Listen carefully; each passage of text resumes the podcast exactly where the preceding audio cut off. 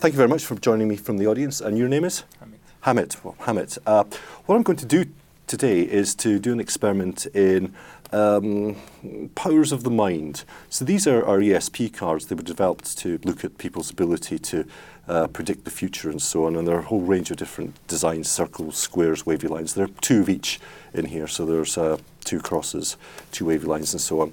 And what I'm going to try to do is I'm going to try and influence uh, your choices uh, through a series of what you hopefully will think of as uh, free uh, selections but actually uh, I'm going to control that. Can you just, I've, I've, shuffled the cards there, I just want to give them a cut, um, like that.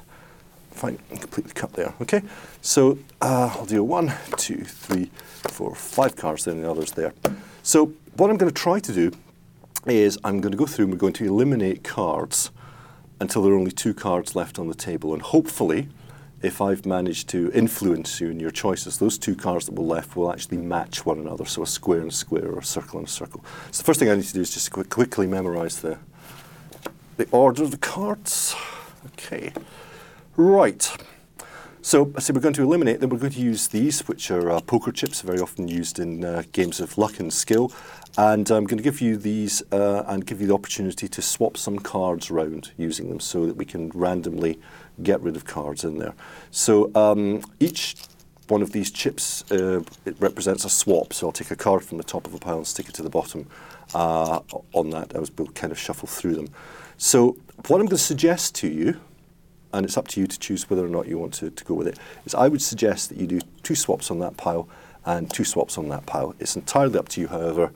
Uh, that is your decision. So do you want to stick with that or do you want to move the, the tokens around? Up to you. Well, change. You, you change. Yeah. I, I thought you might. Okay.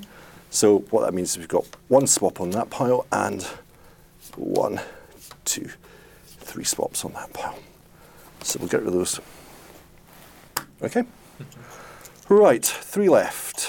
Um, I'm going to suggest that you might want to put them all on there. Up to you. What do you think? Well, this time let's go. You're going to leave them.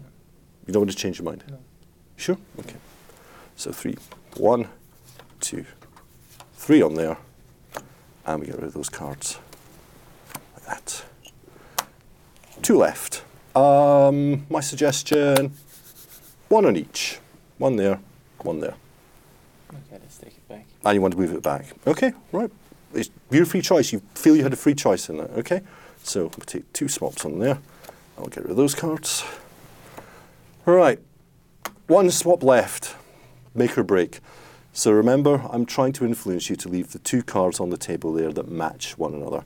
And I'm going to say, choose whichever pile you want to put the card, put it on. Up to you. Let's leave it. You're going to leave it there. You sure? Because remember, if you put it somewhere else, a completely different card will be left on the table. Okay? One swap on there. That. We'll get rid of those.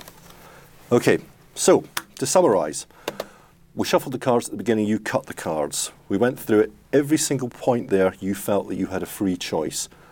What do you think the chances are then that these two cards actually match, that I was able to influence the choices that you made? Very low. Very low. Well, let's have a look and see. So this one is a square. What about this one? It's a square as well. So every time you thought you had a free choice, I was actually influencing the decisions you were making because not only do those two cards match, but those two cards match. Those two cards match. Those two cards match. And those two cards match. In fact, each and every single choice you thought was a free choice was actually controlled by me. So thank you very much. Thank you. A really, really strong trick, but incredibly easy to do once you know the secrets. Do I really have the power to influence people's choice at every single junction when they have to decide where to put the chips? Of course not. It's all just mathematics.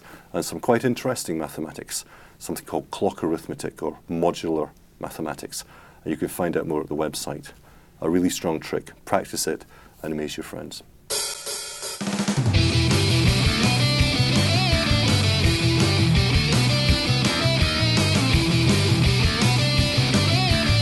Mathematicalmagic.com is the place to go for more resources, teaching materials, and more information. I hope you enjoy.